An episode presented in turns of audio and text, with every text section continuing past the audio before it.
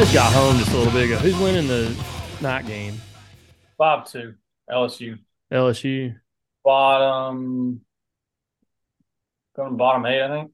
Did Skenes throw? Oh, he's throwing. He'll throw tomorrow. Oh, so they ha- he hasn't thrown tonight.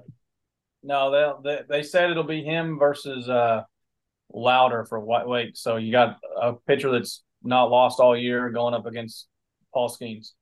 Jeez, Jeez, what a matchup. To get to, the, to get to the championship when you just used your two aces. Yeah, and neither so one of them. You can't use them for the championship because they won't yeah. be ready. Yeah, they won't be available. That's pretty ballsy not using Skenes tonight. They used some. Could they, could they get – what if they got to Monday they could throw? Because that'd be four days rest. Yeah, but they're used to like seven.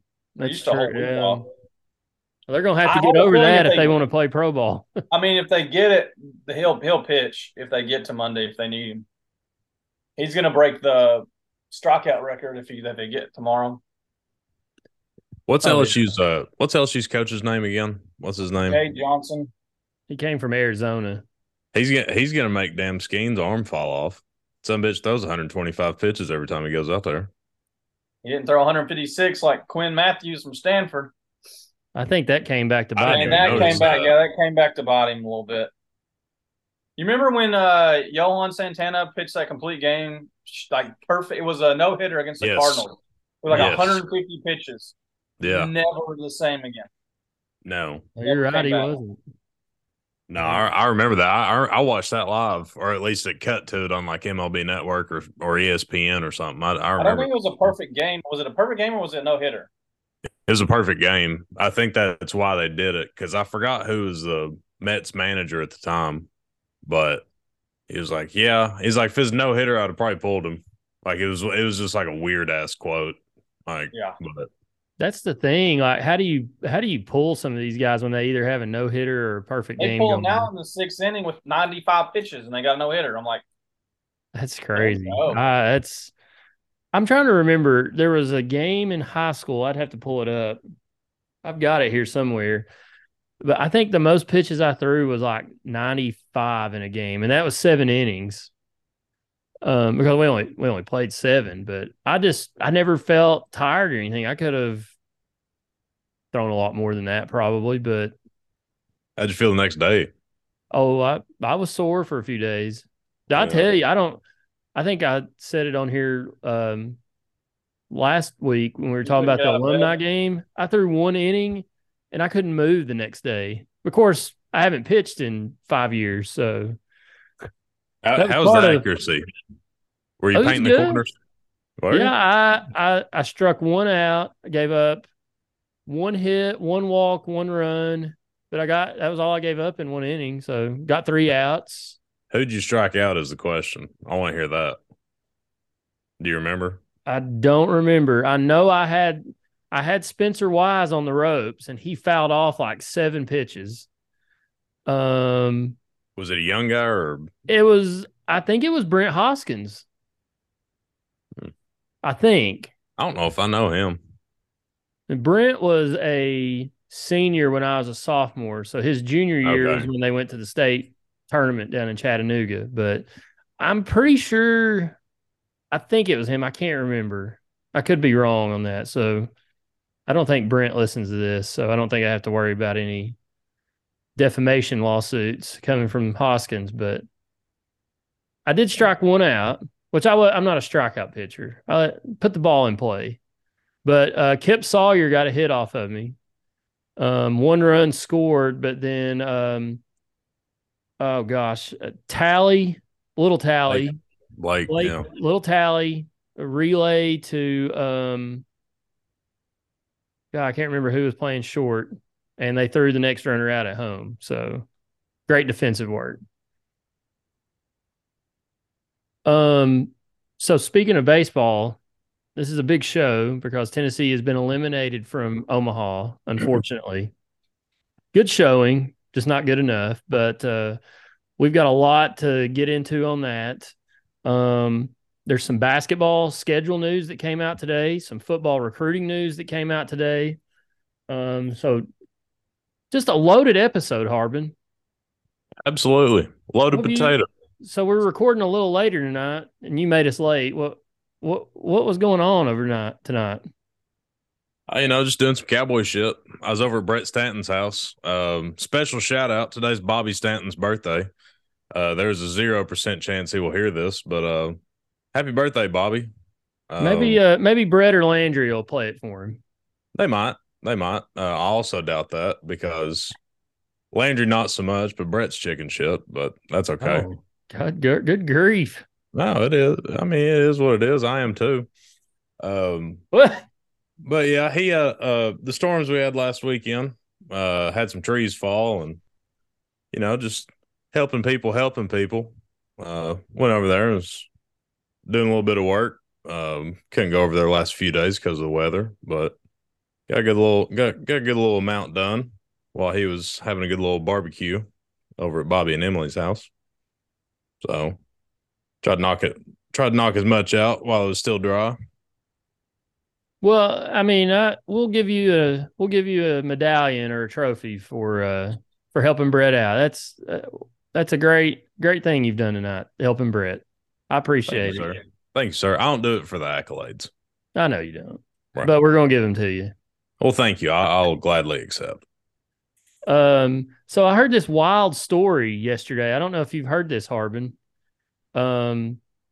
Uh, I got, I was, I was at work. I was talking to somebody at work and, uh, heard my phone ring in my office, and I was like, it's my personal phone. I was like, well, I'll, I'll go in there and see who it is. By the time I got in there, it had stopped ringing. It was Tyler Julian, Gavin's dad, uh, who got, I, and then Un- Undy calls me like immediately. And I'm like, oh God, is something wrong with Gavin? Is he, have they found Gavin? Is he still, have they got him off the milk carton yet?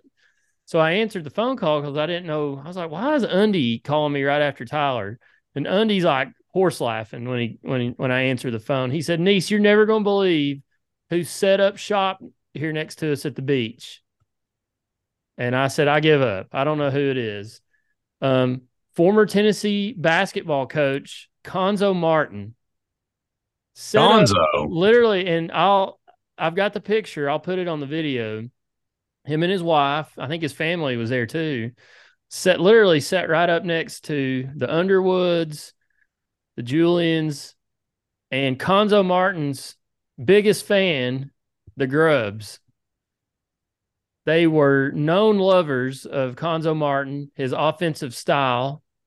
Um, I asked Grubb if he had a sledgehammer to take down there to him to get him to sign it, and I told Tyler and Undy to put on a weighted vest and start taking charges. Because that's what that's that's what Cuonzo Martin does, tougher breed. But uh, I it, this was pretty early on Tuesday morning. They called me. Uh, well, not early, early, but um, I would, I'd love to be a fly on the wall to see Chad Grubb's reaction. So appar- apparently, yeah, Grubb wasn't down there when they first saw him, and so I text I text uh, Grubb and said tougher breed and sent him this picture of a poster I've got, tougher breed. Tennessee basketball poster. And then uh, Grubb finally gets down there and sees him, and he's like, you've got to be kidding me. They ended up having to help him because a storm or something was coming, and he was trying to get his tent down, so they went over and helped him. And uh, of course, they had some Tennessee gear on, and he didn't really say a whole lot, but he did thank him, and they kind of struck up a conversation. But I was like, Grubb's going to be a Cuonzo fan now, but he can't he can't hurt us anymore. He's gone, so... Do you think Cuonzo changed his tone about Tennessee fans after after these good Strawberry Plains families helped him out during the storm? Well, I sure hope so. I mean, according to some, we were we didn't want him here because we're racist, but a bunch of white guys from Straw Plains helping him take his tent down. Gotta love it. There you go. I never hated Cuonzo Martin. I just didn't. They underachieved while he was here. And I just, I didn't like his style of basketball. It's just, it's too Big Ten for me. I just don't like it. And some would say that Barnes style is a little like that, but Barnes style is more pro style offense. That Big Ten style is more beating and banging. And I mean, you can say Barnes does have aspects of that Big Ten game in his style, but um, we also have had good offenses here in the past. Yeah. Uh, Also, since we're nice people on this show, give Cuonzo a little bit of credit. You know, we had some seasons where it didn't look like we was going to do anything, and then all of a sudden, boom, we was in the Sweet sixteen. So there's my one nice comment about Cuonzo Martin. But that's the thing, though, that I always held against him was, yeah, he, he for one year they did that, but it took a hot streak at the end of the year to even get that. I mean, they really – there was an argument they shouldn't even been in a tournament that year. And they got in as a as an eleven seed and had to go to Dayton and play in one of those first four games and came from behind and beat Iowa and then – played um, who was it right out of the gate? Was it uh, Mercer UMass. or UMass? UMass? And then Mercer upset Duke. Duke, and then mm-hmm. we just routed Mercer in the second. I mean, it was. I mean, we had control of that game, and probably I think we had control of the UMass game too. We was like a totally different team. Jordan McRae, um, George, Josh Richardson. That was Josh Richardson's coming out party, wasn't it? I mean, they played. They were they were awesome in that little stretch of basketball there. They actually made a little bit of a run in the S E C tournament, I think, that year too. Was was that the year we got screwed against Michigan? Yeah, we played down in. Um, was that in the Alamo Dome? I can't remember where it was, but it was in the Sweet sixteen, and they beat us there late at the end. All I remember uh, was Bowling wanted to go to Hooters. And they yeah. didn't turn the game on. I had to show them that it was on, turn the channel. Yeah, we went to Hooters there on Merchants Drive to watch that game. There were several of us there, if I remember correctly. And they did not have the game on at the start. We had to go tell them we're all wearing Tennessee gear, and they did not have the Tennessee game on. I don't know what they were doing. They thought it was on a different channel. And I'm like, no, I'm watching it right now. I don't think I've been back to that Hooters since, to be honest. I really don't. Couldn't tell you the last time I was there either. We went to, it was a year or so ago, we went to the Hooters out on Kingston Pike, and it was not good, which is sad. Used to be the place to go, Harbin. Sad and unfair. That's how things your, go. Your dad ever take you there when you were a little, little Harbin? Yeah, a couple times. A couple times. Um, obviously, fond memories for a seven to ten-year-old. I'm sure. Yeah. Yeah, it's character building. Character building. Mm-hmm. Well, um, let's talk Tennessee baseball. That's what everybody's here for. We've talked about Cuonzo Martin, tougher breed, but uh, Tennessee baseball lost yesterday to L S U five to nothing. Ends their ends their season. Um, I kind of argued back and forth last night with Big Montana that uh, he said we finished fifth. I don't know how you really say that because we lost in the same round as Oral Roberts. And he said, well, they, we lost after them, but I don't know. Fifth, fourth, sixth, who cares? We didn't win. So, but uh, we were one of the last six teams standing in Omaha, which is nothing to hang your heads about. Especially, I was telling my uncle last night, I was like, if you'd have told me that Tennessee would lose to L S U. On, we would be playing on Tuesday night in Omaha when we were five and ten in the S E C. I would have laughed at you. I would have LOL'd out loud, Thomas. I mean, it was – I just did not see that from this team. They weren't playing well at that point in the season. Um, they weren't doing any – they weren't playing defense. They didn't run the bases well. They weren't hitting well. They weren't doing anything well at all. And that Vanderbilt game, that was that the Friday night game where Burns came in and got the save, mm-hmm. it just flipped the season totally around, and they were a completely different ball team after that, and uh, or ball club, as they say in baseball. But it was just they played really well, finishing the season. Um, one series they had to, because I, I think I came on here right after that, and I was like, I don't know that this team's an N C double A tournament team right now. I mean, I think they were still probably in it at that point, but there really wasn't much room for error. And they really – you got to give them props. They turned it around, the coaching staff and the players. They did what they needed to do and started playing good baseball. And I know they didn't win any games in Hoover, but um, won a lot of big games down there at Clemson and Hattiesburg. And, uh, you know, won a game for the first time in twenty-something years in in Omaha. I know we hadn't had that many trips to Omaha in twenty years, but uh, it was refreshing to see a, a Tennessee team not cave in and um and make some noise a little bit. Thomas, what's your thoughts on on the Vols' trip to Omaha? Um, it was a good trip. I mean, when you're having to face Paul Skenes game one, you're you're already kind of expecting a loss unless you play a perfect game and, and can get a run or two here and there. But um, they battled, made him throw one hundred twenty-five pitches and got him out. And, you know, you're one or two hits from tying the game or, you know, you have the go-ahead, you have the tying run on in the eighth. So, and then I thought they played really well against uh, Stanford. I think their approach at the plate with the wind blowing in, you weren't going to hit a home run, and they just hit the singles. And one extra base hit in thirteen hits, and they did, you know, against a pitcher that the type of pitcher that we don't really hit well, as we saw last night, a lefty with a changeup. We don't we don't do well against lefties or off-speed pitches. So yeah, no, you're right. I mean, they that approach against Stanford there in the second half of that game was awesome to see. I mean, it's like they totally changed. You know, you always hear this, you know, second time through the order, and it's true. I mean, I've played a lot of baseball in my life. You you go up bat to bat against a guy you've never seen before, so you you kind of it's a filling out process. You don't really expect to come right out of the gates and just start hammering somebody, especially when you get to this point in the season, this level. But they made a lot of good adjustments in that Stanford game. Same thing at Southern Miss. They did the, you know, we haven't recorded since that Monday night game um, there in Hattiesburg that we won, but they made a lot of adjustments in those those two wins that they got, and that's, I mean, that's partly coaching, partly the players making some adjustments on their own. It's just a That's what was exciting about this team. They got, and I think Karen Weakley, they interviewed her. They had a, a get-together, a welcome back thing uh, for the baseball team at Lindsey Nelson today.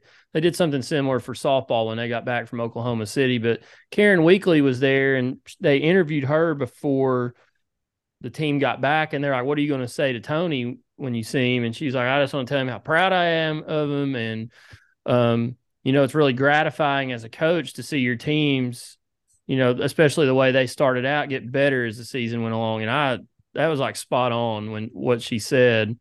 Um, and they did. I mean, they, even during these last couple weeks, they, they got better. Clutch hits, solid, for the most part, solid defense. I know that came back to bottom a little bit against L S U um, last night. And, Um, but for the most part, over the last month and a half, they played really well defensively, and uh, they were not playing well at all defensively earlier in the year. Really, the only one was Maui Ahuna. Everybody else was really struggling. But um, Harbin, what did you think? Did you get to watch any of it this weekend uh, last night? I did. Um, didn't get to watch first game against L S U. I was at a concert. Um, Nice and Montana were quick to give me hell about that. Sad. Uh, but as Day-Day Vol also said, Nice also protested watching a game because it was on E S P N Plus. So not a whole lot of room to talk there. But I still listened to the game. Fair. Uh, I kept up with it on the E S P N app on my phone. Um, but, yeah, uh, Thomas covered that game pretty well. Uh, Stanford game, uh, I got to watch the last two innings once I got to work. But the first seven, I listened to John Wilkerson, and if you didn't listen to the Stanford game, uh, John Wilkerson put on an all-time performance, especially when we ended up tying the game in, what, the fifth inning? What was it, fifth or sixth? The uh, fifth is when they tied it, and in the seventh they went ahead. Yeah, all-time performance out of Mister Wilkerson. Um, but like you said about the Stanford game, kind of changing the approach, you know, just kind of making contact, get it out there. Because I, I think sometimes when we get down, we just start swinging for the fences, and they kind of just choked up and was like, let's let's just make something happen here. And that was really nice to see. Um, and then last night, the L S U game, um, Beam did his part for the most part. Um, just couldn't get the bats going, really. Um, that's kind of what plagued us at the beginning of the year. You know, we had some we had some critical errors. Um, couldn't hit the ball, and normally fits pattern. That's normally how things end, and nothing to hang your hat on. It was a great turnaround to the season.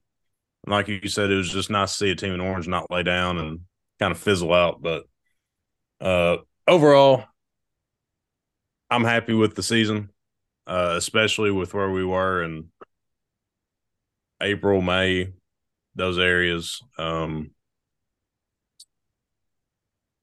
it, it, it was cool because uh, after the S E C tournament, I was like, there's a zero percent chance we get out of Clemson. Uh, and I was proven wrong with that. Zane Denton became a Knoxville legend. Uh, went down to Hattiesburg, took care of business. Um, I ain't going to hang my head, you know. Two trips to Omaha in the last three years. Uh, got the number one recruiting class coming in. We're, we're losing on paper like six or seven guys, maybe eight. Um, things are looking pretty high going into next year too. So I wanted to bring Thomas in on this because he – out of all of us, he follows baseball, excuse me, the most closely. I was looking at the roster last night after the game. Um, I know there's some guys, and I haven't been able to find it today. I just haven't taken the time, but I know there's like three names that have entered the transfer portal. I don't think they were any type of contributors. Um, but who do we lose beside? I mean, we know we're going to lose Dolander. You know, you lose Sewell. Um, We lose um, Griffin Merritt. He's gone. Um, but do we do any of these other, like Christian Scott? He's a senior. Could he he's, come back? He's a six year. No, he's he, okay. Scott came back for a six year. So him, him and Sewell are the are like six year. Technically, I guess Merritt.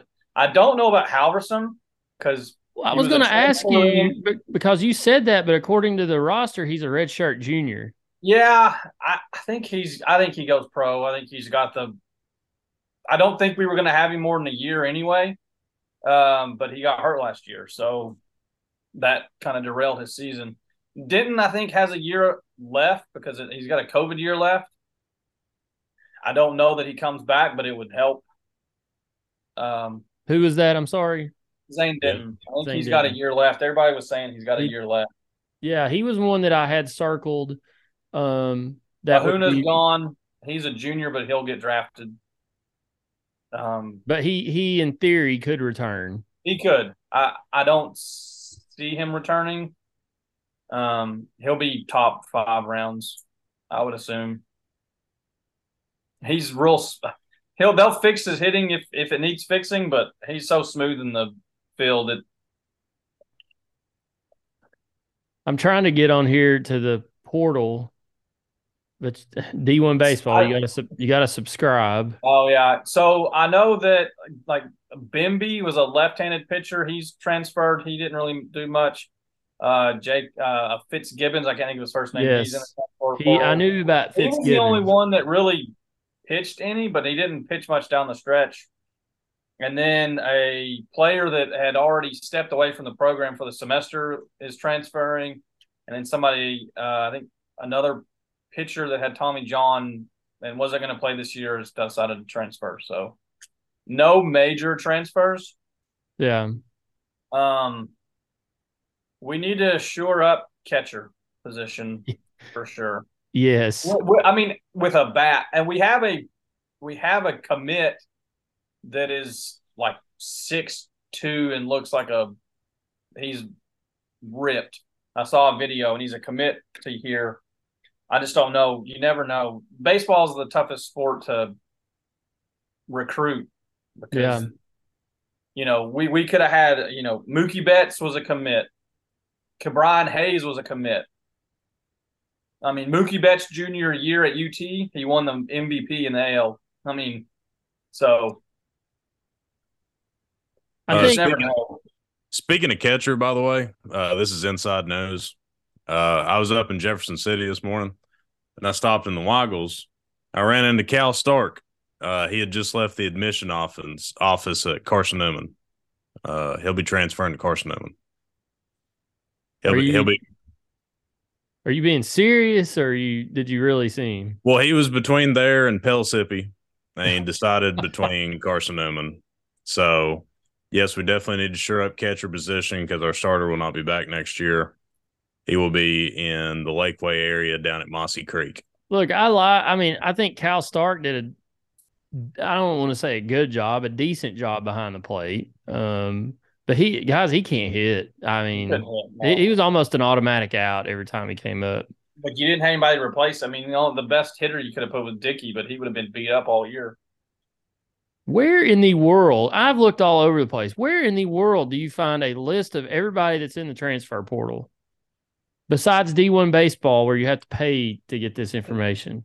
Kendall Rogers keeps posting every day about transfers coming yes. out, but there was an article um, – somebody put an article about Tennessee players a day or so ago, and I can't remember what Twitter page it was who tweeted it, but that's where I got that list that I was. Let's see. Here's one uh, from June twenty-first, which is today. What do you know? Uh, here's who is joining and leaving the Vols via the transfer. That was uh, summer solstice, by the way. Happy summer solstice. Longest day of the year. Longest day of the year. That's why we're recording later at night. Got more to do. Um, let's see who is leaving Tennessee. Jake Fitzgibbons. Thomas mentioned him. Um, he only had seventeen appearances this year, twelve innings from Mount Juliet. Um, Alex Stanwich, an outfielder. Uh, he was one of the top incomers for the, in the Vols twenty twenty-two recruiting class. He took the spring semester off to, quote, get some things sorted out, is what Coach Vitello said in February. Uh, Tennessee expected him back in the fall, but he has entered the transfer portal. Um, Jacob Bimby, you also mentioned him. He was in the class of twenty-two, key left-hand arm in the bullpen, but never really threw any. fifteen appearances, did not appear in an S E C game. Turner Swistak is a pitcher. He transferred from Louisiana Tech. Um, he redshirted this season after dealing with an early season injury. He is, uh, let's see, he came from a community college. So let's see, Sean Scott is apparently in the portal. So I've just I've, I know these guys from looking at recruiting stuff a couple years ago, but you kind of forget about them if they're not out there on the field. And baseball is such a I mean the roster is so big. Um, looks like he had he pitched in three games in twenty-one. He set out this or in twenty-two after Tommy John surgery, and he worked out as a pitcher and an outfielder in the fall, but did not have a role with the team in twenty-three. So that's it. I mean, as of this moment. There will be more, but there will be, and as of big, big boys, yeah. As of this moment, I mean, the, we know some of the big names like Thomas mentioned might leave to enter the draft. Um, there's a potential for some to to maybe enter the transfer portal, but you look at this roster, like they don't lose a whole lot. To be honest, they don't. I mean. You've got Drew Beam back. You've got Chase Burns back. You've got A J Russell back, who's probably going to be a starter next year. You've uh, you've got some other guys that, that contributed out of the bullpen that are going to be back. And then in the field, potentially some of these guys could come back, but you can look at it, you know, if Zane Denton and Maui Ahuna doesn't come back, who replaces them? You've got uh, Tears that that can contribute next year. Um Droning, Dylan Droning and Tears will probably be your yeah. corner outfielders next year. And I forgot about Andrew Lindsey on the pitching staff. I mean, he's had a pretty good year this year. He'll but be back. He, he may. He's a junior, though. He may get drafted. He may have worked his way into a draft. True. I saw I saw where uh, I saw where Kirby might be coming back for what feels like his ninth year on campus. Does he have another year? I, I think he technically does. I I, I think the Kirby train – has run its course. Yeah. He, he was not as good this year as he was last year. And you really only saw him pitch to one batter a game, if that. And I mean Yeah, he was um he was inconsistent like most of our pitchers except for Drew Beam. He was like a spot reliever guy. Do you so you think next year Burns goes back to the rotation? Yes. So we will have Beam, Burns, and probably A J Russell, or if, and if Lindsey probably comes Russell. back. So what is, if Lindsey comes back? Where does he go? Bullpen guy. I mean, so they'll have four a four man rotation for three games. I mean, it's it's a it's the problem Tennessee had this year. They had a great problem. we were set up so well for Omaha because you basically had four or five starters. You can even count Sewell in there a little bit, even though he, he wasn't as effective this year as he was last year, but he's still one of those guys that can come in and eat up innings. But you had you had Burns, who came out of the bullpen and ate up a lot of innings. Of course, Dolander, who he would eat up some innings sometimes, but you just never knew how many he was going to go. But you knew his stuff was always, you know, the potential was there.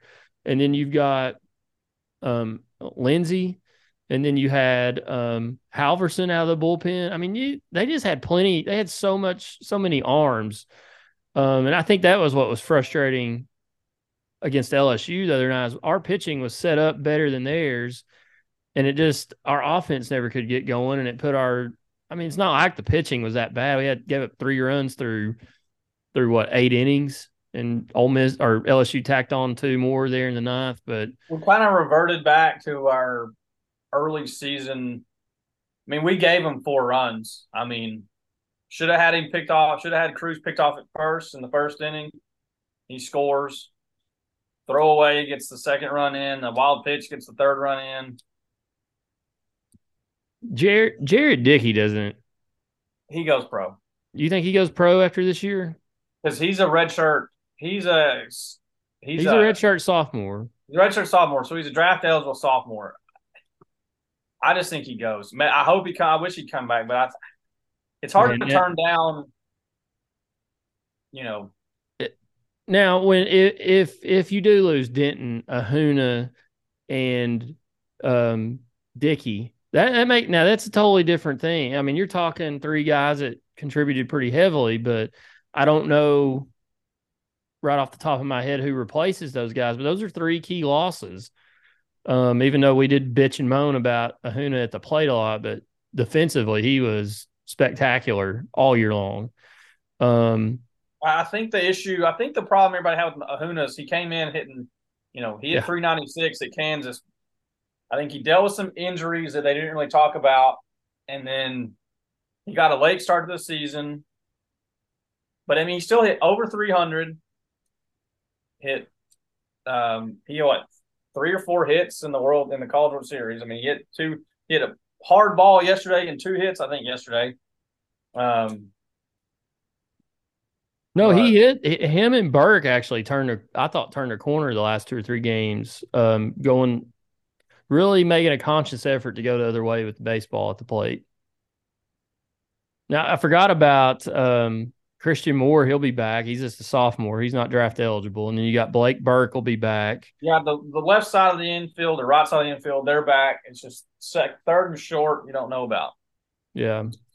Uh, forgive my ignorance on this, but this is a question for those that know.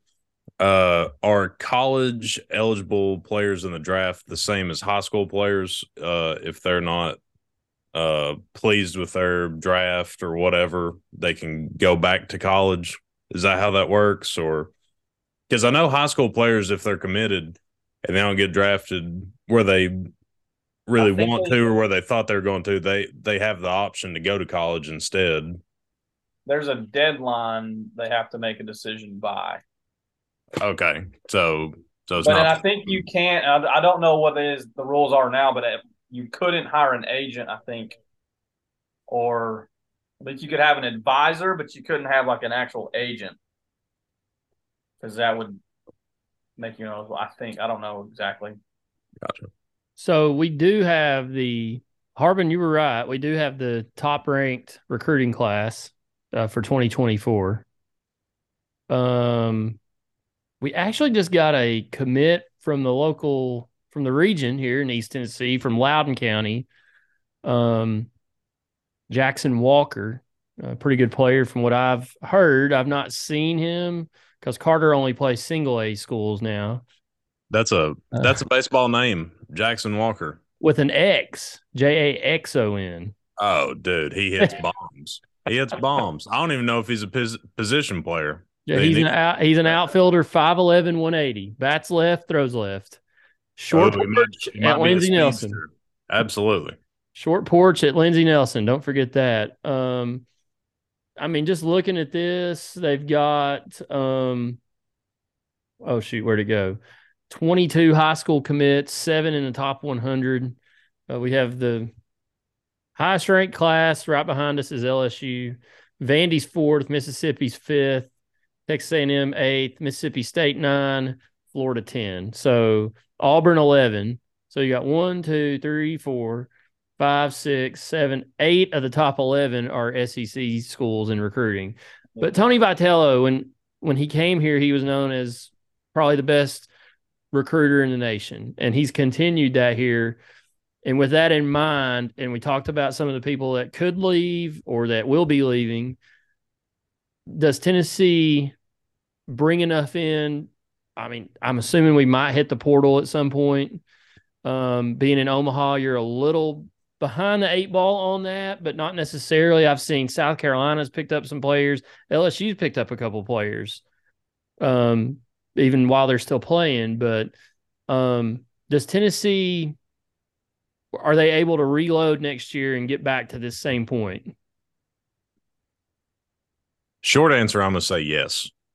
Um, I think with what we're well, – I mean, I, I guess it depends on who decides to go, who decides to come back. So it's probably too early to say. But short answer, I'm going to say yes. Um, and to answer your other question, we're definitely going to hit the portal. Um, might not get some of the top guys. But the pro and con of being in Omaha, yeah, you get a late start on it, but also you're one of the last eight teams with the exposure. You know, that's what everybody's watching at this point in the year. So uh, short answer, I'm going to say yes. Uh, I think we have kind of solidified ourselves as a top baseball program, and we're at least going to be in contention every year. I agree with that. I mean, I think Tennessee is – and we'll, I'll talk about this in a second, but they've shown a commitment on paper to commit to um, to baseball. But uh, I think Tennessee's a contender in the S E C every year, and they're a contender to obviously make the N C double A tournament. I think if they don't make the N C double A tournament from here on out as a program, it's a disappointment. I, I mean, I don't think it's a fireable offense for the coaching staff, but something has gone wrong if this program doesn't make the N C double A tournament from here on out every year. It's kind of the same thing in basketball. If Tennessee doesn't make the N C double A tournament in basketball, there's something wrong. Um, but I don't know, Thomas, you're a season ticket holder. You're there pretty much every night. Does this team – I think they can rebound, but, you know, I guess we just don't know a lot yet. It's probably a hypothetical answer, because we don't know who's leaving, who's coming, who's going, anything like that. But this program seems like it's built to be able to to rebound and, and get back there. I mean, I think you, as a fan, the expectation is to make the N C double A tournament, S E C tournament, um, play for championships. Um, but the College World Series is it's baseball is the hardest sport, in my opinion, to win a championship in.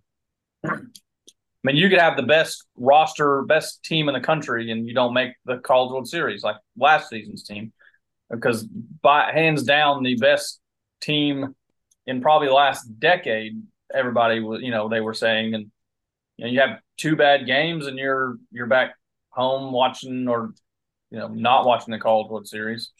Um, I didn't watch it. They did. None of the players watched I, it, according to the, you know, they interviewed yeah. one of them. Like, yeah, some somebody asked me the other day about the College World Series last year, and I was like, I can't even. I know who won it, but who won it? Uh, I forgot. Ole Miss. Ole Miss. That's right. Yeah, see, I did. I, I literally did not watch any of it last year. Yeah, I, I did. I watched it, but I couldn't. Like, I was so sick to my stomach.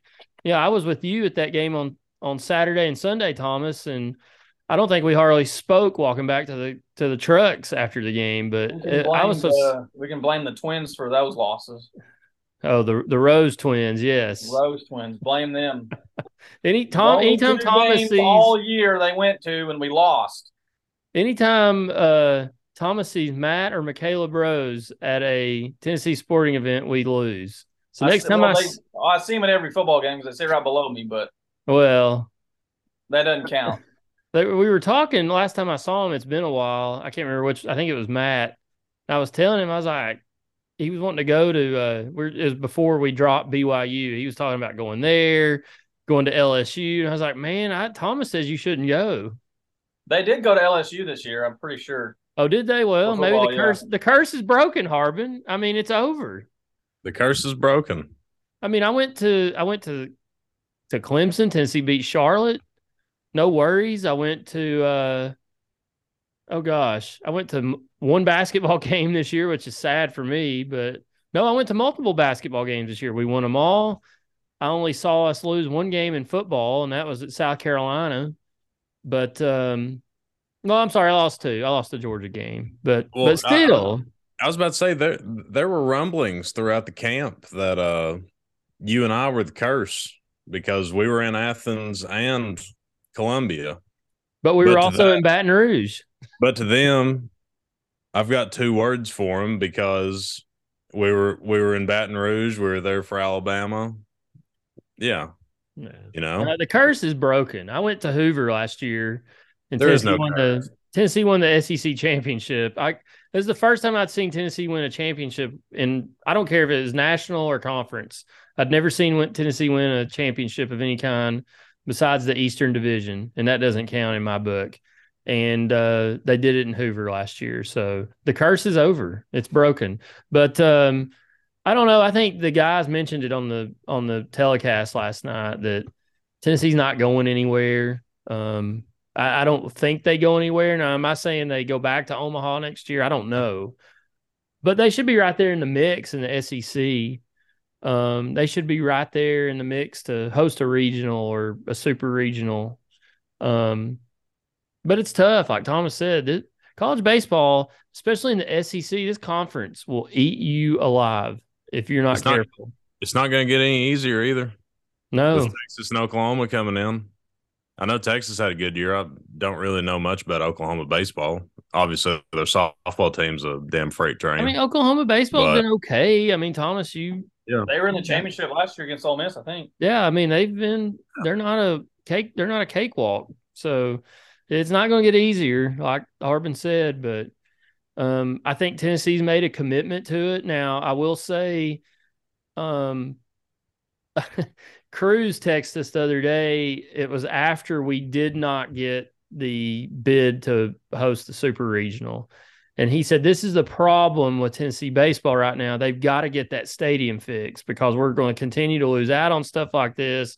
He even insinuated that if we don't do something soon, Vitello would leave. And I don't know that that's the case, but um, I know they're working on Neyland Stadium, and that's the cash cow, and that's the big one. You got to fix that stadium up. I drove by there the other day.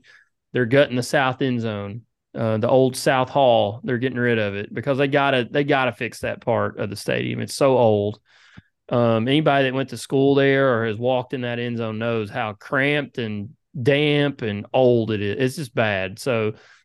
But they just released this last year, last summer, wasn't it, Thomas, or last fall? Mm-hmm. So I, I assume they're going to do some stuff this offseason. I've not been able to find like a timeline on when they're starting this stuff. Um, but they there is a commitment on paper. There's money allocated on paper to upgrade Lindsey Nelson Stadium and to continue to grow the, the stadium and grow the program. I think some people want it quicker than it it's probably going to happen. I saw several people tweet over the last couple of weeks that why are we doing this in phases, but where are they going to play? We can't go up to Smokey Stadium and play. I mean, we could, but that's a nightmare. And and it's not like the Smokies have somewhere else to play yet. That stadium's not going to be done for two or three years. Um, so I think their only choice is to do it in stages and, you know, work this thing kind of like they're doing with Neyland Stadium, because if you if you want a whole new stadium, you're it's not going to be you're not going to be ready. It's not going to happen. And uh, I, I hope they f- are able to find a way to get that that done quickly. But I understand the logistics of it and all. So they do. I think they've got a commitment to baseball here now, and that started with Danny White. I mean, I really think he's committed to making this a contender every year. Um, going back to S E C having sixteen teams next year, I don't know what S E C's plan is for the S E C tournament, but I hope they get away with the buys and just do one through sixteen first-round bloodbath just for pure chaos. I think that would be absolutely electric considering how deep the um, conference is. That would be wild. That would be absolute single elimination, one through sixteen. Yeah. Yeah, I mean, and within the first two years, just out of solely math purposes, one of the top three seeds is losing in the first round. That will be that will be interesting to see what they do with that tournament. I'm assuming they'll break it down into two brackets of eight. Um, when they well, have they a sixteen. No, I don't know that all sixteen will make it because all well, fourteen will make it now. Only top twelve make it, so the bottom two don't even make it right do, now. Do you think they keep that at twelve, or do they go to fourteen? Yeah, but the sixteen is just such a perfect bracket number. You know, just just give me the full full blown bloodbath, it, single it elimination is, first. It round. is. It is. I mean, and they could do that with they could do a single elimination and then move to double after that with sixteen. But that's still you're talking.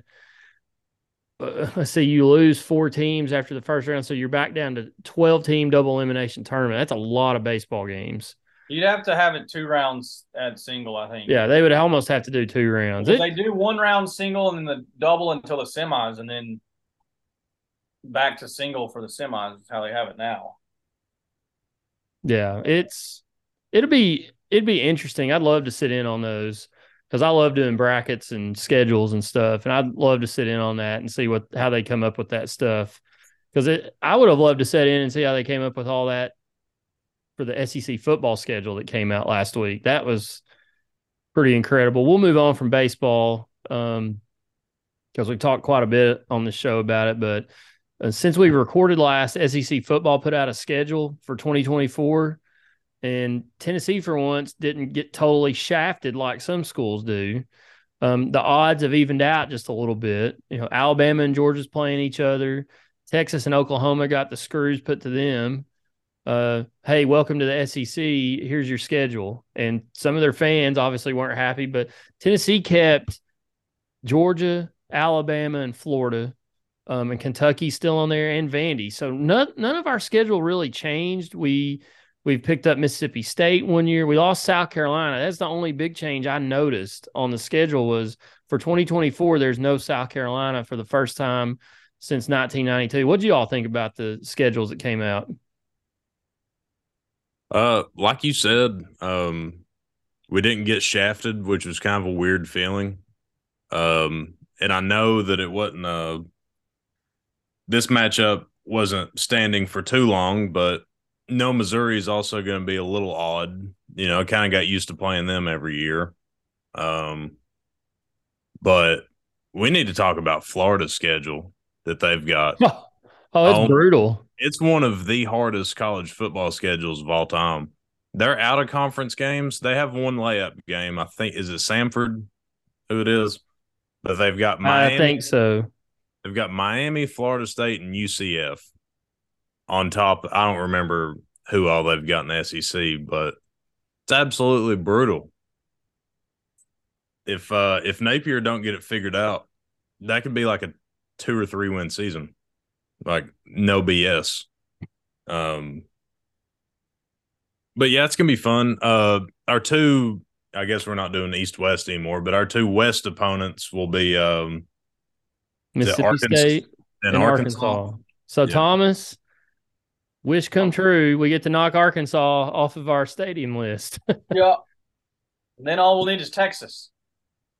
And then we'll, we'll just need Texas. I need Ole Miss and Mississippi State, but we're hosting. Mississippi State's at home, isn't it? It's at home here in Knoxville. Of course, we played them uh, in twenty eighteen, nineteen. No, twenty nineteen. Not, no, it was the year that we lost to Georgia State, wasn't it? It was, yeah, it was here. Um, it was eighteen. Because that was the game that our quarterback got pile-driven in the middle of the field. What was that guy's name? Brian. Um, oh, Brian Maurer. Brian Maurer tried to get – he was running for a first down and got absolutely Undertaker pile-driven into the field on the fifty-yard line. I mean, his literally his head was in the ground. His feet were straight up in the air. He never played again. Um, it never was the same again. So, but, yeah, it – um,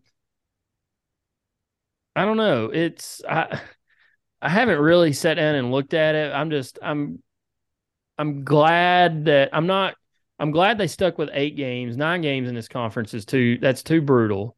You got to have some layups here or there for these teams. Um, and I like how they did it where they used a, a formula with past performance and who you've been playing the past fifteen years or something like that. But a lot of people were really skeptical about this, but our schedule, like I said, does not change hardly at all in twenty twenty-four. Um, I don't know. I'm glad they're going to Arkansas finally. I haven't been there ever, like we just talked about, but that'll be nice. But I'm trying to pull it up here. That's why I'm rambling. I've I've got all of them pulled up. I'm trying to look. I'm just trying to glaze over and see who's got a hard one. So, so I'll read out Tennessee's. In twenty twenty-four, we host Chattanooga, U T C, in Knoxville to open the season, and then we go to Charlotte, Bank of America Stadium, to play N C State. So, so we need to mention that.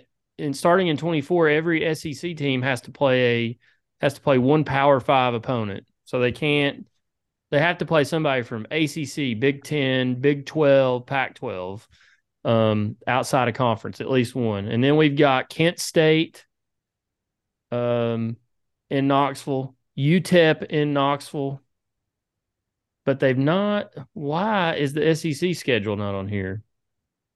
I guess because they don't have dates for it yet. Well, the, well, the S E C, our home, our home games are Florida, Alabama, Kentucky, and Mississippi State, and the away games are Vandy, Georgia, Arkansas, and Oklahoma. So I'll, I'll say this, and I actually I had heard people say that we might play Texas in twenty-four. It actually made more sense that we're playing Oklahoma because I think we had a game scheduled to go there anyway. Um, so I kind of, after you look at it, I'm like, well, that makes sense. We were going to play them out there anyway that year. So, um, don't know when the return, the return bout in Knoxville will be. It might be a while, but, um, a lot of people were assuming Texas might be that first, the first go around because the, the two U Ts and all that. But I think Oklahoma made more sense just because of Heupel and we were supposed to be there anyway. Uh, Texas's S E C schedule is really not that bad currently. Uh, at home, they've got Florida and Kentucky, and you got Georgia and Mississippi State. And then on the road, they've got Oklahoma and Vandy, Texas A and M, and Arkansas. They play the same schedule as us, except they have A and M instead of Alabama. Looks yeah. Like. That's yeah. the same exact yeah, schedule. Exactly. Um, but Oklahoma's is tough. Uh, at home, they've got us and Texas and Alabama and South Carolina. And then away, they've got Missouri, Ole Miss, L S U, and Auburn. That's rough. Yeah. Yeah. At Auburn, not an easy place to play. We know L S U is not an easy place to play. Probably the easiest is Missouri. Um, yeah, but so that, place got, gets, that place gets weird at night, though. It can get weird. Thomas and I have been there. It, it's very oh, it's weird. It's weird. Let, as Undy says, let's get weird. M I Z, you can't spell. Remember that guy? Oh, yeah. We were getting. And we, it, it reminded me, Thomas, correct me if I'm wrong, it reminded me of Vanderbilt so much when we were there because at the time they were adding on to the stadium, but it's still it was small. Worse than Vanderbilt. Right. The bathroom, to get to the bathroom took forty-five minutes. And we parked in a parking garage. They didn't charge us. That was the best part. I think we took a – did we take a grill or did we just take – No, we took a cooler, but they said you can't have a grill because somebody caught a car on fire. Yeah. In the parking garage one time because they put it under the car and it was still smoldering. And it. I remember it was pretty cold. That It was a night game. It was Butch Jones. It was cold at night, yeah. That was a terrible drive. It was a long drive from Knoxville through Western Kentucky and – parts of Illinois and then into Missouri. I didn't think we were ever going to get there and then ever get back.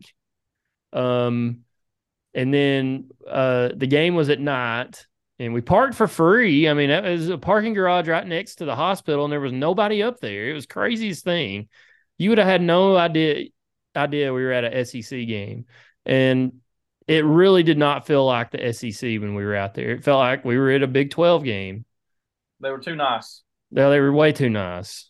Um, so I, I just got Florida's S E C schedule. Um, Brutal. They have a chance to not be favored in any S E C game, betting-wise. So the games they've got on the road is Texas, Tennessee, Georgia, and Mississippi State. And at home, they've got Kentucky, A and M, Ole Miss, and L S U. And that's on top of Miami, Florida State, and U C F. I do not hate to see it. I love to see it. Piss on them. You, you hate to see it. It's just sad, isn't it? I don't. I actually find it quite enjoyable. We all do. Um, nice to see us not get the ringer. Yeah, I mean, our schedule, not that it's easy or anything, but you know, oh, we've got we've got Vandy, we've got Mississippi State, who I don't know what, you know, they're going through a new they've got a new coach. So that'll be their second year under their coach if he if he makes it two years. Um, so we've we've got a couple, I don't want to say layups, but some games that um, are winnable. And Florida's, and, you know, if you listen to Vols picks on Twitter, he talks about Kentucky and Florida's recruiting is just fantastic, but so far they've not shown anything on the field. I'm skeptical of both of those programs. And well, I Florida think just lost a Florida just lost a big time quarterback to Kiffin. They did. I mean, I that's think Tennessee. That's if all you really if you look at it, Tennessee is in much better shape than Florida right now. Um, I think they're better than South Carolina, even though some want to want to prop up the Gamecocks all the time. Um, I think the only program in the East that's in a better spot right now than Tennessee is Georgia. Um, and then once you go into twenty-four, comp divisions go away, so you can't really say in the East, but you just look at who you play. But um, I don't know. It um, I don't know. It's um, it'll be interesting to see how this all plays out. I mean, this year's the last year of the divisions, and then you go into one giant mess after that. I'm interested to see how the tiebreakers work. Because you, I mean, back in the day, Tennessee used to win the S E C, and there'd be three teams tied for the S E C title. And obviously, they had tiebreakers in place. I don't know what they were, but you're going to see, I think at some point, you're going to see that teams tie for, for either first and second, or tie for, you might have three teams tie for second. And, you know, what's the tiebreaker situation at that point? You know, back in the day in the East, Tennessee and, um, Tennessee, Georgia, and Florida tied for the Eastern Division title in oh three, and they went by B C S standings. And basically, if Tennessee lost that game at Miami that they won ten to nine, or was it ten to six or ten to seven, something, ten to six.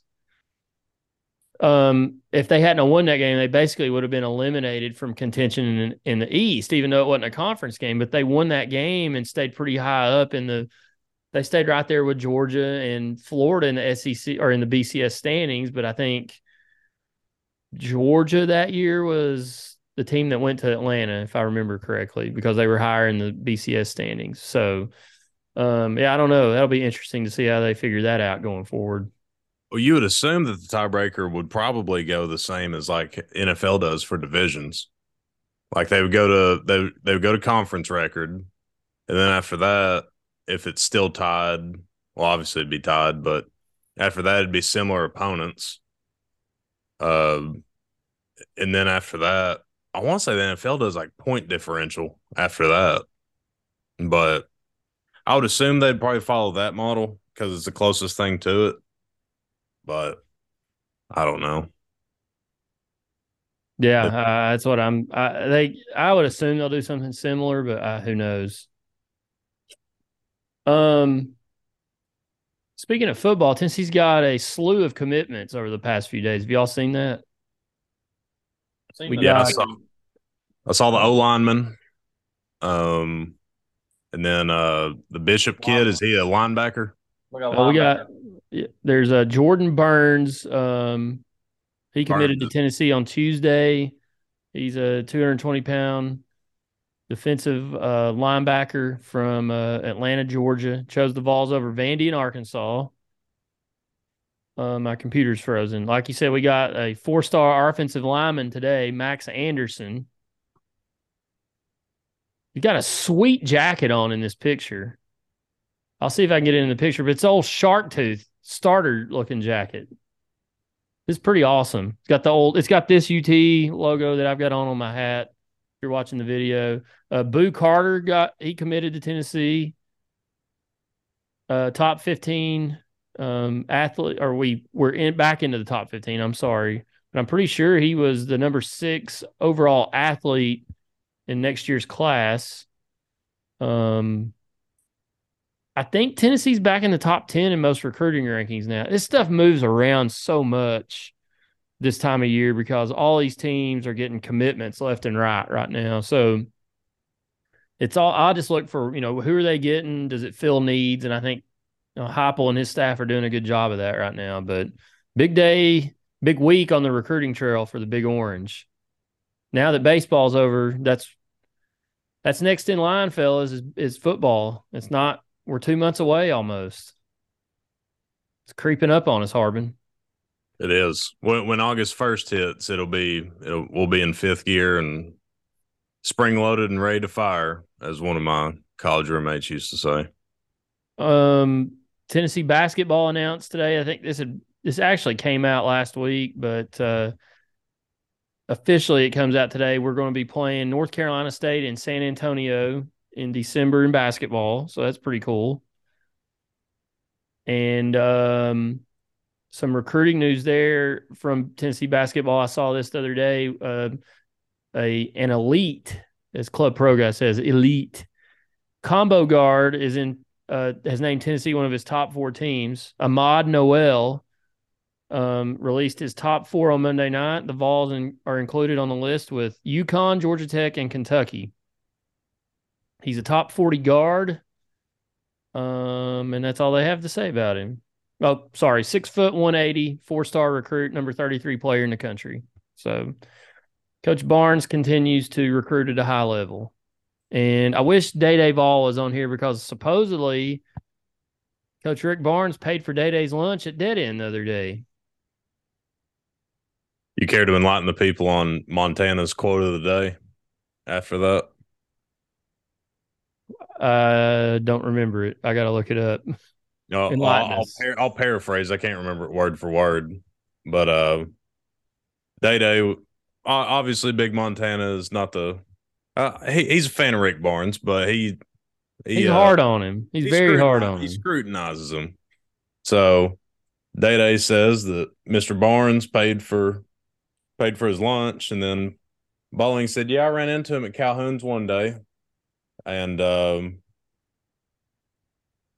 he he bought my first beer, and, you know, as one oh. does, I returned the favor and got his second round, but Rick dipped out before the third round was even an option. Yeah, he said, funny thing is, I bought Rick a beer at Calhoun's, which that's not true. Rick don't drink. Um, once he was nice enough to pick you up, to pick up the second round, but he had to get home, so he didn't stay for the third round. Sad. It is sad. So uh, I, I was hoping Big Montana would be on here, and I, I think I did tweet or text you all this, but he kept saying Tennessee baseball finished uh, fifth. So I said, does that mean Tennessee basketball finished twelfth? Because we were the last team on on third. Was it? It was a Thursday night. We were the last team eliminated on that Thursday night, so we finished twelfth. And then Big Montana responded, "We were done in November." Uh, enough of the negativity. Staying on basketball, I saw a video today, and I love overreacting to off-season videos when we're four to five months out. Uh, I saw a video of Dalton Connect, still not sure on how to say his last name. Me either. Uh, getting up a couple threes in the gym. His jumper looks incredible, uh, and I'm sold that he's going to be the next Larry Bird. Um, he's going to be a fan favorite. It's textbook. It's very quick. It looks awesome. So I'm, I'm telling you guys, just looking at this roster that they've brought in and reading, it's so early, but reading preseason rankings and things like that, Tennessee's in most, most of these rankings are in the top fifteen, but some of them have us in the top ten. And I just think if these guys pan out like they should, they've done a really good job of filling some holes that they needed. The only, the only weak spot right now to me is at point guard with this basketball program because of the Zakai Ziegler injury. You don't know really when he's going to come back and then how long is it going to take him to get to one hundred percent. It's just, it's different for each player, but he could probably come back in December, but they probably hold him out till January. But I think this team could be really good again next year. They're going to compete. They're already in some of the, um, I guess, some of the uh, Vegas top um, odds, one of the top two or three teams in the conference next year, which is that's where Tennessee should be in basketball. Um, I don't know. I, do I think I think they could be good next year again. I do think Ziegler comes back a little bit earlier than what we think, but I think the first four to five games is on a very strict minute restriction. Like, we'll probably bring him back for, like, the Lipscombs and stuff like that and play, like, ten minutes, you know, get his feet wet. Um, but, yeah, I don't think they'll fully cut the string until late December, early January. But they're definitely going to have to get his feet wet before we get into conference play. We should be getting a schedule pretty soon for the season. I don't think the whole thing's out yet, but it usually comes – it's around July when we usually get a schedule for the upcoming season. And sometime in the next few weeks, we should start getting kickoff. I know we've gotten three so far, but we may get some more. I don't know for football. Um, we might get some more here in the ne- over the next few weeks. We'll see. I don't know. Um, they do it different than they used to. It used to come in like – mid to late July, early August. Now they've already put some out two or three weeks ago. Virginia's at eleven o'clock Central Time. Barf. Um, Florida's at night in the swamp. So it'll be interesting to see some more kickoff times hopefully come out. But the basketball schedule should be out here pretty soon. Um, here in the next few weeks, I would I would guess. Uh, is this upcoming season the last season for S E C on C B S, or is this the first season for E S P N? I'm pretty sure this is the first season for E S P N. Big Ten's on S E C next this year. I'm gonna, I'm gonna miss that music. You Are they gonna still... keep the same music for Big Ten? Probably not. God, I, that... I would hope not, but I've seen commercials and they're playing it. So when that music hits from Minnesota Northwestern, I'm gonna barf. It's just not the same, is it? Absolutely not. And especially, and it's going to be at two thirty now. Yeah. I just, I, I was looking up some, uh, the no, old, never. the old E S P N themes from like the mid nineties. God, if E S P N brought that back, they would win a lot of my affection back. That mid nineties college, E S P N college football primetime music. Look it up. It's on YouTube. If you've never listened to it, it's so, it takes me back to middle school. It's so awesome. It's way better than what they got now. All right, Mister Nice, I'm going to flip the tables on you. Uh, you always really tell- Dudley yeah. style, Dudley yeah. boy style. Yeah, yeah. Thomas, get the tables. um, you always tell who to go first. I'm going to make you go first this time, or really? you have the honor of you have the tea. You have the tea. Okay, I usually don't have the tea, but I'll I'll tee it up and see if I can hit one down the fairway here. My hater and loser of the week, he's not really a loser because he came in and shut Tennessee down the other night, but it was for an action he did um, in Tennessee's first game against L S U in the C W S in Omaha. Is Riley Cooper from L S U, and he, he grabbed his pee-pee and started shaking it up and down through his baseball pants. And from the words I can see on here, he said, F you pitcher, I think. Now, I'll put it up on the screen for those that are watching. That's what he did. So if you're watching the video, that's it. I don't know. He's not really a hater or a loser. I guess I'm hating on him for what he did. But uh, Riley Cooper, L S U, for grabbing his pee-pee on national television. That's all I have to say. Not, not the Riley Cooper from Florida. Okay. Oh, no pun intended on that. Uh, yes. Uh, mine's a little pretentious, uh, but speaking of pee-pee, uh, it kind of segues directly into it. Uh, my hater and loser of the week, uh, and I hate for saying her name, giving her a little bit more credit, is uh, Mariah Mills. Uh, if you've Ooh. Been on the internet or on sports television over the last week, you know that name. Uh, but the rundown of it all is she is an adult film actress and pretty much was trying to get pregnant from Pelican star Zion Williamson. And she is upset that he pretty much chose another adult film actress over her. Uh, and she took to the Twitter machine and uh, posted screenshots of conversations, threatened to leak videos. Take that for what you may. Um, and pretty much, I think Adam Silver made the call to Elon, and uh, her Twitter account is now suspended. So that that's pretty crazy. Um, you haven't seen any of her movies, have you? I have not. Uh, did not even notice the name. Um, but yeah, it, it was also funny because like all the screenshots of messages she posted didn't even make Zion look like a bad dude. It it made him look dumb, but it didn't make him look like a bad guy. Yeah. Uh, it was dumb because he was pretty much like paying her to hang out with him, which is odd when you're that high profile of a person. This makes zero sense to me. But she's pretty much upset that she's a washed up actress that uh, doesn't have much left in the tank, we'll call it. And uh, she was looking for an easy way out and thought thought she had it in the bag. And Zion drop stepped, two-hand dunked on her and got out of the way. So she is my hater and loser of the week. She will not be getting that large financial future that she was hoping for.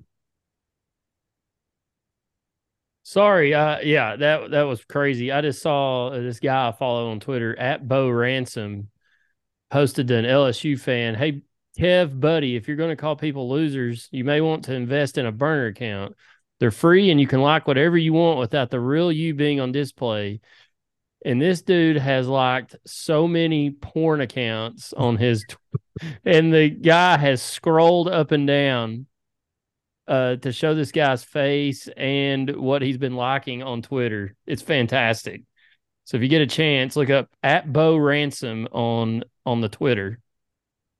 All right, so my hater and loser of the week is Riley Cooper for grabbing his P P. Harbin's is Mariah, whatever her name is, trying to extort Zion Williamson. Thomas, do you have one? Do you have a hater and loser of the week? I can't think of one at the moment. Oh, man. Not Van... Any Vanderbilt fans that keep running their mouth, anybody like that, that, you know, they had something smart to say. There was a Vanderbilt, there was a tweet on Twitter today. There you go. That, that can be your hater and loser of the week. Hater I, and loser of the week. I can't remember that. I can't remember the uh, the Twitter handle, but it was a picture of uh, who was our right fielder last year? Jordan Beck. Jordan Beck with his sunglasses on, and it said "loser" on it. Mike Honcho. Yeah, and it was a uh, you know. You didn't even make it out of your own regional, so we'll just I think do... I I liked that tweet at some point today. Um, I'll try to find it here very quickly. But yeah, some Vandy. It's not like Vandy's account, but it was no. a fan account that um, I know it's on here. But they liked it, and the guy did post a picture of Jordan Beck from last year, and um. pretty much said Tennessee was a bunch of losers. Oh, here it is. Um, at Vandy underscore sixty-two. Vols, V A W L S, are eliminated from C W S. And it's got a picture of zoomed in on Jordan Beck's face with his gl- sunglasses on. L O S T. L O on one lens, S T on the other. You know, that's real rich. That's real rich coming from a Vanderbilt fan whose own team couldn't even make it out of their own region in, in Nashville a couple weeks ago. Um, and it's about the same. They're in the same category almost. Arkansas. These, as Arkansas. And then some of these Southern Miss fans cannot let that loss go a couple, a week ago in Hattiesburg. They're still running their mouth about Tennessee. Let me, let me lay this out for you. If your team loses and they're not playing in the next round, you can't run your mouth about the team when they lose. You just can't do that. And it makes you look like even a bigger loser, hater and a loser. So there's Thomas's hater and loser. At Vandy underscore sixty-two. Sad. Uh, honorable mention uh, is the U S G A. Okay. Uh, we did have, we did have a very solid U S Open. Um, I thought it was solid. Um, but there was pretty much no spectators at the Los Angeles Country Club. And that's because the U S G A only put out twenty-four thousand tickets to the public, and fifteen thousand of those were hospitality tickets. And it's already in L A, so you figure how much, how expensive those tickets were. So pretty much there was only nine thousand tickets to the general public for people like Thomas, Nathan, and myself. Uh, the people that you actually see on the television when you watch a golf tournament. So it just it, it looked like it looked like we were watching a, a golf tournament from the COVID era, pretty much. Um, the U S G A, yeah. the U S G A is just n- known weirdos, um, for spectators and course conditions and whatnot. But that part sucked. But we did have a good tournament. Um, we all knew Ricky Fowler was going to fall apart, but none of us wanted to see it. Um, that really hurt. That hurt my soul. But I figured you'd be excited since he's not a live guy. No, man, I, I do. Hey, listen, listen. I, well, I mean, the second honorable mention, and it's fitting that it's second, uh, Rory McIlroy. He came in second. Played really uh, well. I thought he played really well. He did play really well. I'm not going to say a bad word about how he played this week. He he did pretty much all he could. Wyndham Clark kind of just went. They just ro- beat him. Robot. He he went robot mode. Um, just beat him. yeah, yeah. That that lag putt on eighteen, which nobody's going to care about that, but sixty footer with U S Open on the line when you've only had one career win in like nine years. And you lag it up there to about seven inches. That's that's nails. So yeah. Credit to Wyndham. That that was cool. Uh, did really want to see Ricky win, but unfortunately, we all kind of saw it coming. But the good news on Ricky Fowler, uh, I saw a guy tweet this today. The four majors for next year uh, in their rotation are the same four from I want to say twenty fourteen. And in twenty fourteen, he came in the top five in all four of those majors. That is where the majors will be held next year. So with the way he's playing right now and the cor- and courses that he seems to be comfortable at, we could finally see it next year. I will call out Chad Grubb a little bit. He kept he Absolutely. after not for the live stuff, but he did say after after the round on Sunday that Ricky was is uh, never the bride, always the bridesmaid, and literally in unison. In unison, Burkhart and I wrote back, "He's won four majors," and Grubb's response was, "But it's not since twenty fourteen, but he's still won four major championships." So it's really hard to call him a bride. It's really hard to call anybody a bridesmaid when they've won four major championships. I know it's been a while, but who has? Rory McIlroy. Oh, I thought you said Ricky. Oh, I may have. I'm my, sorry. It was Rory McIlroy, sitting, not Ricky. I was sitting there and I was like, Ricky is not one for. My bad. No, but, and I may have said Ricky. If I said Ricky Fowler, that's my fault. But no, Rory McIlroy, always the bridesmaid, never the bride. And I'm like, he's won four major titles. Pretty sure uh, he has. I know he has. Yeah, also, he won the two thousand eleven U S Open, two thousand twelve P G A, twenty fourteen Open, and twenty fourteen P G A. He's never won the Masters. He's won every other. He's one away from the Grand Slam. So, spoiler alert: do you want one? Yes. He's never going to win the Masters. Maybe, maybe not. You never know. I never thought Sergio Garcia would win it. Well, that's also true. Or or Danny Willett. That made everybody puke. Yeah.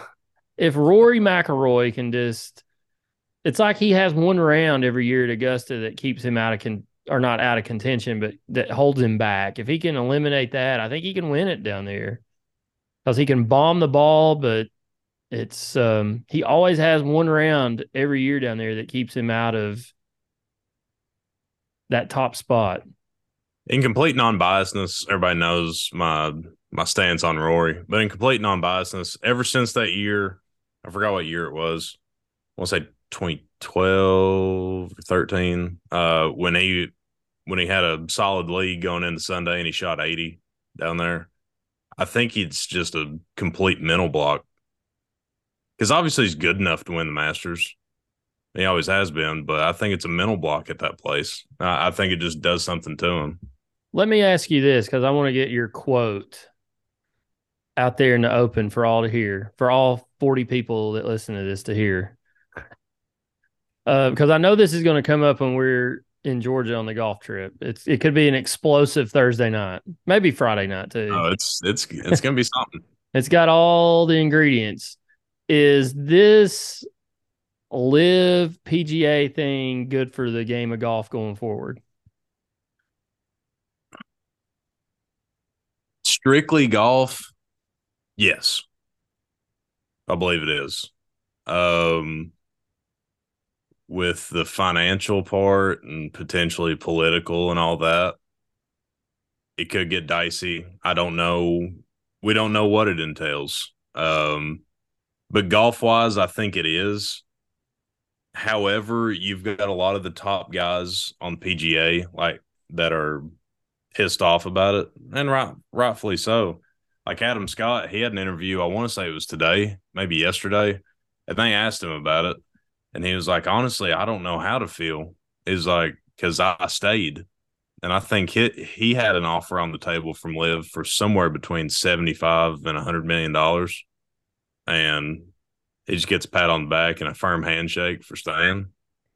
You know, I mean, there's going to be a lot of those guys that are pissed off, but I think in the grand scheme of things, golf-wise, I think it's going to be good. And, and in a in a weird way, this was really the only real outcome because Liv was never sustainable, and I knew that. I mean, most people that followed it knew that, but they had so much money being pumped into it that it was going to last long enough for something like this to happen. And I think, I mean, Jay Monahan's a known hater and loser and an idiot, but it was kind of, I think it was kind of his only choice because P G A was bleeding. There's mu- there's multiple rumors that Jon Rahm had a written agreement down for three hundred million to go to Live, and that forced his hand. I mean, that's one of his top two guys right there. So, yeah, uh, that that did come out. I think not officially, but yeah, Rahm had an offer to go, and I think he was going. And then Monahan's like, "That's enough." And they were, they were running out of money. They'd spent yeah. somewhere between fifty and a hundred million dollars in legal fees fighting this stuff, and they were just like, "We're probably right here, but we can't afford to find out." Right. Um, and I think Jon Rahm sent a slight message. Because uh, on Wednesday at the U S Open, he played his practice round with two Live guys. So I think that was kind of – maybe it was just kind of random or his buddies or whatever, but I, I kind of looked at it as like a little subtle message, like, there you go. But I um, think it'll be good, though, and I think it'll be good seeing Brooks Koepka in the Ryder Cup. He absolutely deserves it. If you don't think so, you are also a hater and loser, an idiot. Um, Brooks is still one of the best big-time guys. And if you don't want to see him playing for the U S, I don't know what to tell you because he's going to give you one of the best chances to win. There's a uh, – if you want to know more about the business side of this, there's a, a podcast. I've never listened to it before. I just stumbled on it. It's called the Joe Pomp, P O M P Show. And it kind of breaks down what the Saudis did with the P I F before they got into golf I had no idea that they had uh, really made a play for Formula One. They offered the company that owns Formula One Racing twenty billion dollars to buy that. And then when that didn't, when they were turned down, that's when they turned their attention to the golf world. So they were basically using all these profits, all of this money they made off of the oil industry to invest in sports to turn their image around, which is where the term sports washing has come from um, with all of this stuff. So that it was a pretty cool podcast episode to listen to, just to know about the financial side of it and why they did what they did. It was basically, like we said, and most people have reported, it was just a play to get a seat at the table in golf. Um, they really, I mean, the LIV Tour can still go on, but will it is the question. It might in some shape, form, or fashion, but um, the P G A Tour is still over everything now. Um, but the Saudis have a seat at the table. So that's really all they ever wanted. And yeah. their their goal of of trying to clean up their image, um, I don't know if it's working or not. I mean, W W E is holding several events there every year now. Um, there's, I believe, some uh, for, there's a Formula One race there now. Um, obviously, they're in the golf world and several other things, but they're, I don't know. It's It, it's very odd to me that they're involved. I know why they're trying to get involved, but if you listen to reports and and and and stories, that country's still not really changed a whole lot, their human rights record. But that's what they're trying to wash out of people's eyes with all of these cool events that they have in the in that country. The W W E pay-per-views they've had there are always really good. And if you look at the crowd and everything, you're like, oh, that's just like America. It's not. It's no. really not, but hey, it's their country. They should do what they want. We don't need to be getting involved in what they do. If they want to, I'm not even going to talk about it. If they want to hang people, they hang people. That's their business, not ours. Well, uh, piggybacking off that podcast you was talking about, uh, there's a golf podcast called No Laying Up. Yes, um, very good podcast. Uh, yeah, uh, if you're familiar with it, you know. If not, and you're pretty into golf, go listen to them, follow them on Twitter. Uh, it's a great podcast. But the day after everything broke, um, they had a fairly long episode, and they pretty much broke down the business side, but they broke it down on like an intermediate level. Like, it's not like the foreplay guys from Barstool. They're like very beginner, but it's also not super in-depth business type. It was very intermediate, very easy to follow through, but also informal.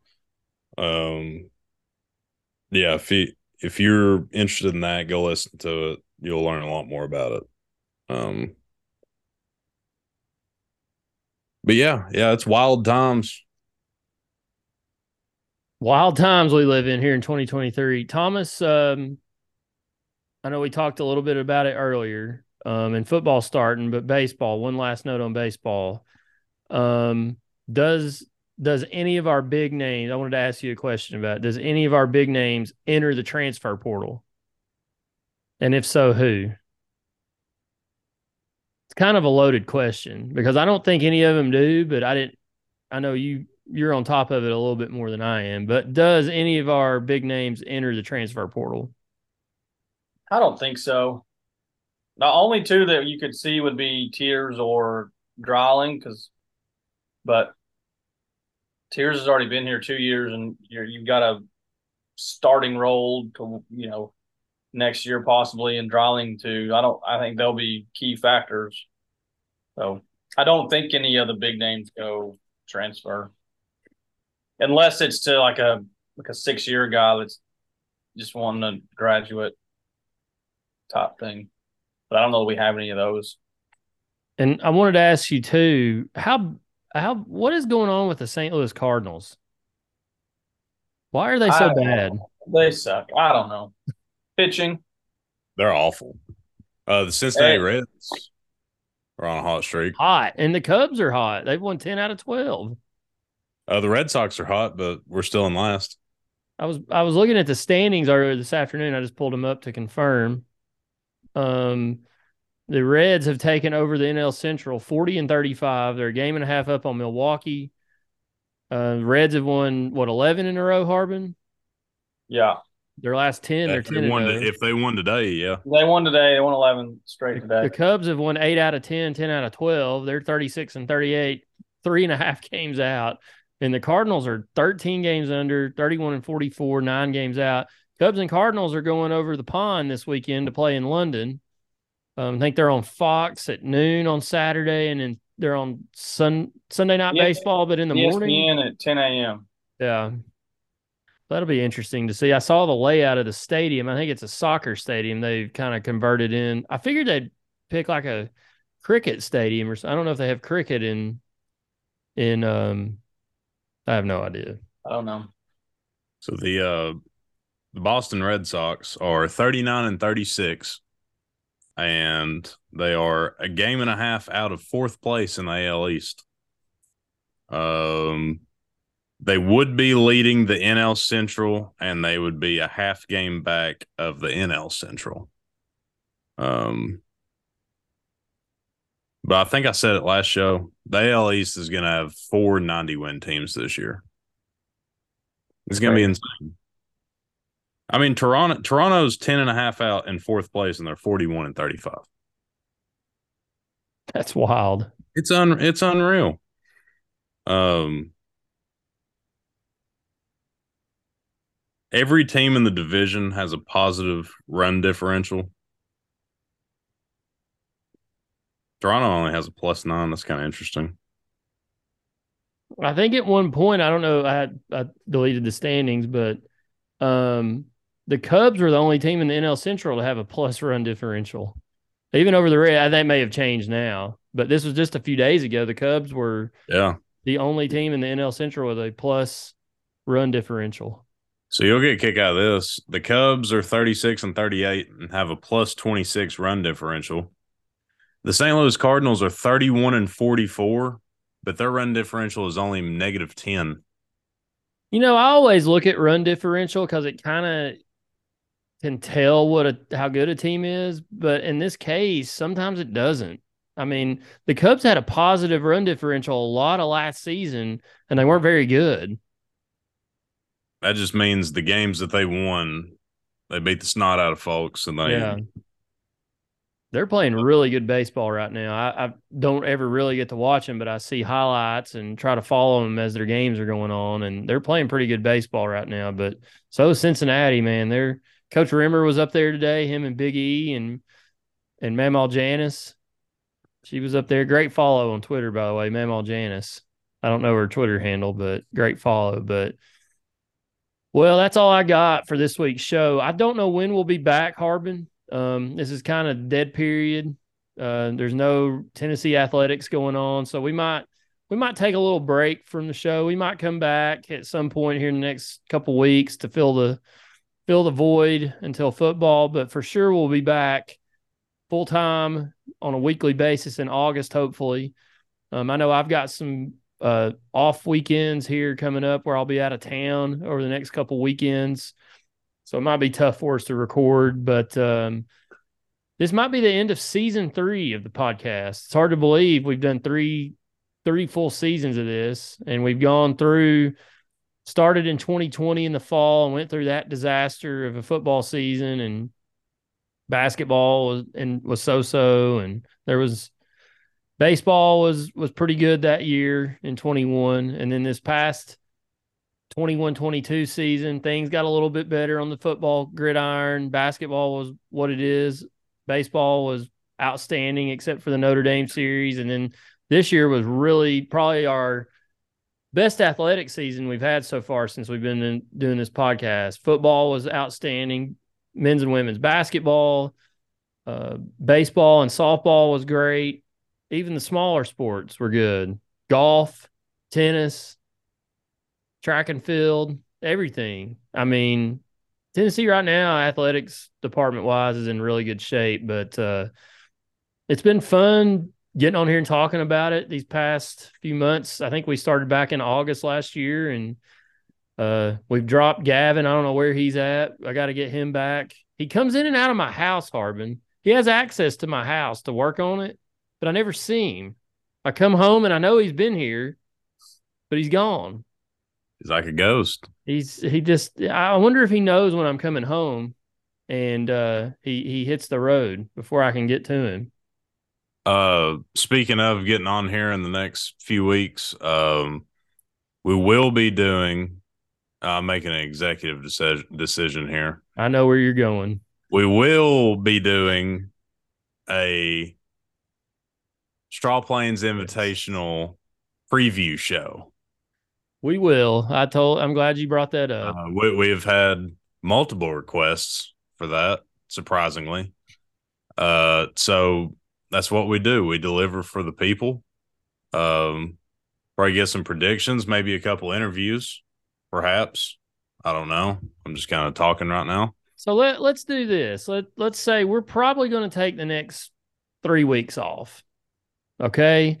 Uh, today is uh, June twenty-first.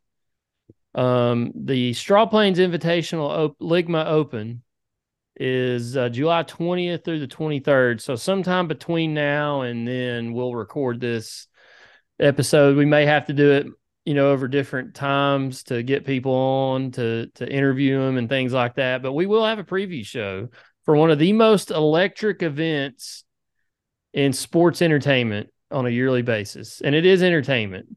We're, we're going to have to wait until uh, Jay Monahan, A K A Ryan Burkhart, and uh, Jimmy Dunn, A K A Chad Grubb, uh, divvy up teams.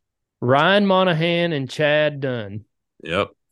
Now, yes, we'll, we'll have the executive council meeting um, probably the week of the tenth of July. That's usually when we we get together at a secret location, um, and we uh, put our brains together and pick these teams. And there's rumors swirling that it could be a Ryder Cup type layout this year, which we've done one time, but uh, it could be a Ryder Cup thing. We haven't decided yet, but it's what we're looking at. Well, I've heard that this uh, this secret meeting uh, is now going to be extremely ritzy because uh, Chad Grubb has turned heel and accepted some dirty money. So there's going to be a bunch of high-end liquor and real nice, real nice red meat and whatnot, and y'all are just going to have a little ball. Who who did he accept uh, dirty money from? Uh, it's not confirmed, and I don't like spread rumors, but we all know. We all know. It's just a very – it's just kind of how Chad's always been, man. I'll have to do some digging into that. It's the first I've heard of this rumor of dirty money and Chad Grubb. Dirty Money Chad Grubb, that's his nickname. Hey, I, I said one time on the uh, on the golf trip, I'd do anything for a scholarship. People haven't let me forget that either. So, all right, guys. Well, I appreciate you two coming on. Big Montana was supposedly working; he couldn't make it. Now, who knows where Day Day Ball is? He might be eating with Rick again, um, and belittling my character, saying I'm a Southern Miss and L S U fan, which I am not.